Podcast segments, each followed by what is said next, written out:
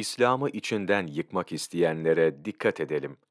Ülkemizde daha önce açıktan yapılmaya çalışılan din düşmanlığı, İslam'ı içerden münafıklar vasıtasıyla yıkma, yani ifsat hareketleri olarak 1960'lı yıllarda karşımıza çıkar.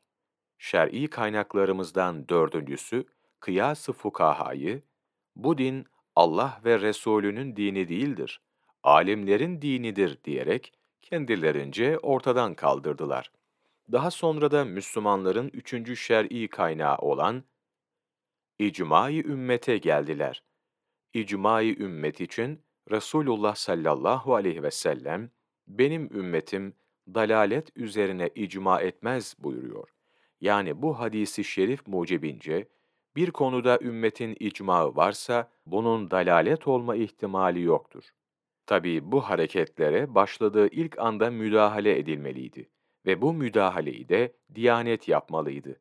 Ama asıl vazifesi İslam dinini yaymak ve müfsit, muannid, İslam düşmanlarının saldırısından korumak olması gereken teşkilat, vazifesini maalesef yerine getirmedi.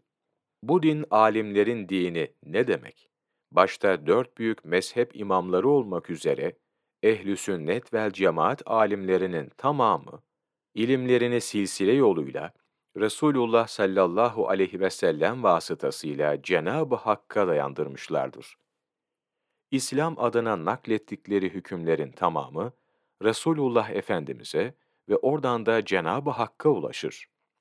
Mesela Hanefi mezhebinin kurucusu İmam-ı Azam Ebu Hanife Hazretleri, rahmetullahi aleyh, İmam-ı Azam Hammad'dan, Hammad İbrahim en-Nehai'den, İbrahim en-Nehai Alkame'den, Alkame Abdullah İbni Mesud'dan radıyallahu an, Abdullah İbni Mesud radıyallahu an ilmini nereden, kimden almıştır?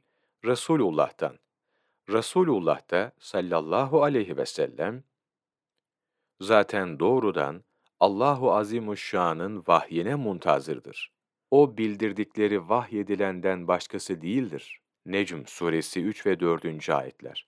Az önce ifade edildiği gibi, başta dört büyük mezhep imamları olmak üzere, ehli sünnet vel cemaat alimlerinin tamamının getirdikleri görüldüğü gibi silsile halinde birbirine bağlıdır ve Resulullah Efendimiz'e ulaşır.